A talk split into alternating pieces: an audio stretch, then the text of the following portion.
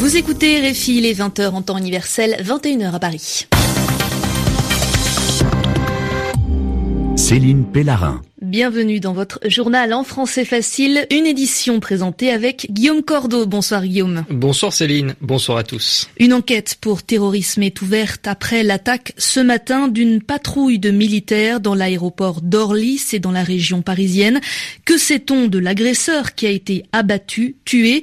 On fait le point avec Marine de la Moissonnière dès le début de ce journal. Le chef de la diplomatie américaine est en Chine, dernière étape de son déplacement en Asie une visite difficile et sensible qui a été dominée par la tension entre les États-Unis et la Corée du Nord. Et comme tous les samedis, nous terminerons ce journal avec Yvan Amar et son mot de l'actualité décortiqué.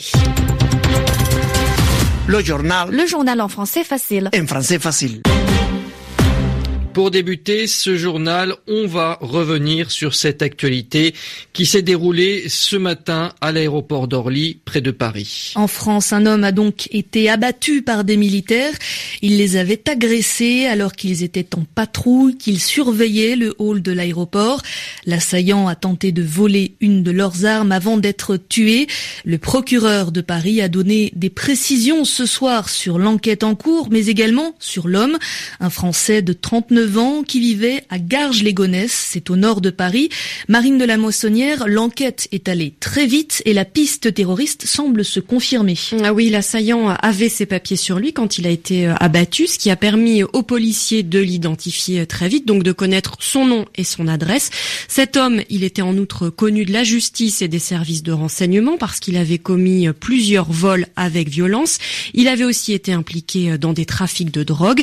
L'homme était d'ailleurs sous contrôle judiciaire, ça veut dire qu'il devait euh, régulièrement aller se présenter au commissariat et puis euh, il n'avait pas le droit de quitter la France.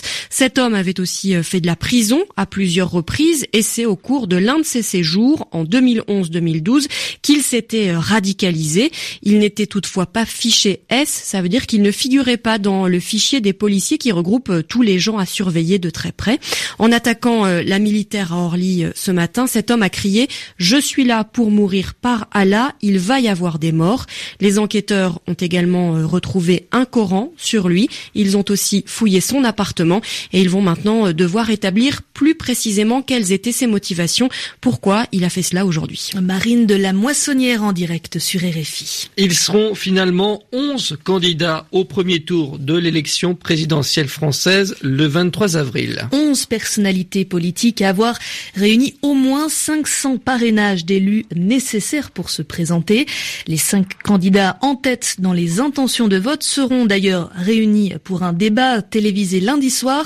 Face aux caméras et aux micros, il y aura donc François Fillon, Benoît Hamon, Emmanuel Macron, Marine Le Pen et Jean-Luc Mélenchon. Jean-Luc Mélenchon qui a tenu un discours au ton très anti-européen et anti-FN cet après-midi. Et il était face aux manifestants dans le centre de Paris qui ont marché pour la sixième République. Le candidat de la France insoumise leur a demandé de faire une insurrection, c'est-à-dire une révolte citoyenne contre la monarchie présidentielle dans les urnes. Il y avait, selon le parti de Jean-Luc Mélenchon, 130 000 personnes. Après le Japon et la Corée du Sud, le chef de la diplomatie américaine est en Chine. Et la Chine, c'est la dernière étape de sa tournée en Asie, une étape délicate pour Rex Tillerson qui doit apaiser la relation diplomatique entre Washington et Pékin, mais c'est le dossier de la Corée du Nord qui a accaparé, monopolisé les discussions avec son homologue chinois Wang Yi. Correspondance d'Aike Schmidt. Les tensions avec la Corée du Nord ont atteint un niveau dangereux, a estimé Rex Tillerson, tout en disant que les États-Unis vont travailler avec Pékin pour tenter d'infléchir la politique de la Corée du Nord. Travailler ensemble, mais sur quelle base? Contrairement à Washington, Pékin exclut catégoriquement toute option militaire pour éviter le chaos à sa porte. La perspective d'une frappe américaine a été perçue comme une provocation ici. Et alors que Rex Tillerson veut convaincre ses interlocuteurs chinois d'augmenter la pression sur leurs alliés nord-coréens, le gouvernement chinois, lui, compte garder ce cap fixé depuis longtemps. Pour résoudre le problème nord-coréen, nous devons appliquer des sanctions sévères et chercher le dialogue, a dit Wang Yi, le ministre des Affaires étrangères, lors d'un bref point de presse. À Rex Tillerson, qui, lors de sa tournée en Asie, a nettement haussé le ton vis-à-vis de Pyongyang, Wang Yi a rétorqué Nous espérons que toutes les parties, y compris nos amis américains, garderont la tête froide afin de trouver une solution sage. Heike Schmidt, Pékin, RFI.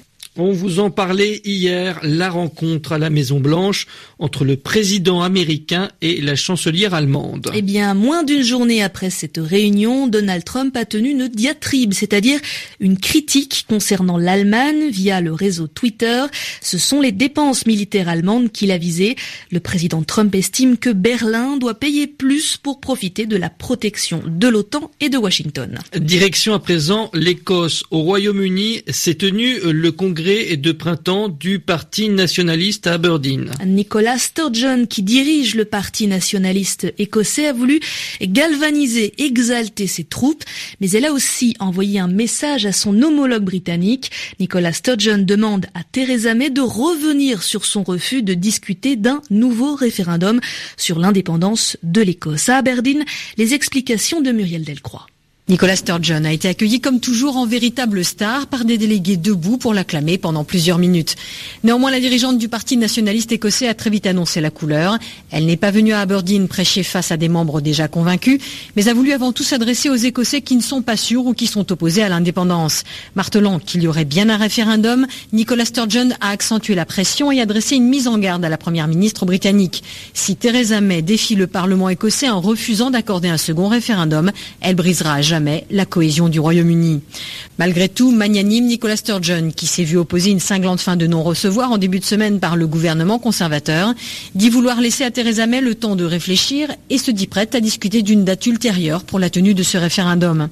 Et pour mieux vaincre les réticences des lecteurs écossais actuellement peu enthousiastes à l'idée de retourner aux urnes, Nicolas Sturgeon a opposé une Écosse indépendante, moderne, progressiste, ouverte sur le monde et les immigrants, à un Royaume-Uni régi par un gouvernement conservateur, refermé sur lui-même même en dehors du marché unique européen et obsédé par l'austérité économique et sociale.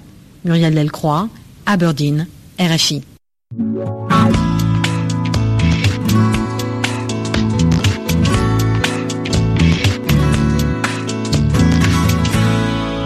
Et le mot de la semaine décortiqué, décrypté par Yvan Amar n'est pas un mot français, mais il s'est imposé dans l'actualité. Une note de l'ONU vient de faire scandale. Oh, une note qui n'est pas officielle. Elle n'a pas été validée d'ailleurs. Elle n'a pas été acceptée par la direction de l'Organisation des Nations Unies, l'ONU, mais elle a été rédigée par une responsable de cette organisation qui d'ailleurs vient de démissionner. Ce rapport parle d'une politique d'apartheid en Israël. L'apartheid, c'est une politique de ségrégation basée sur l'origine des populations.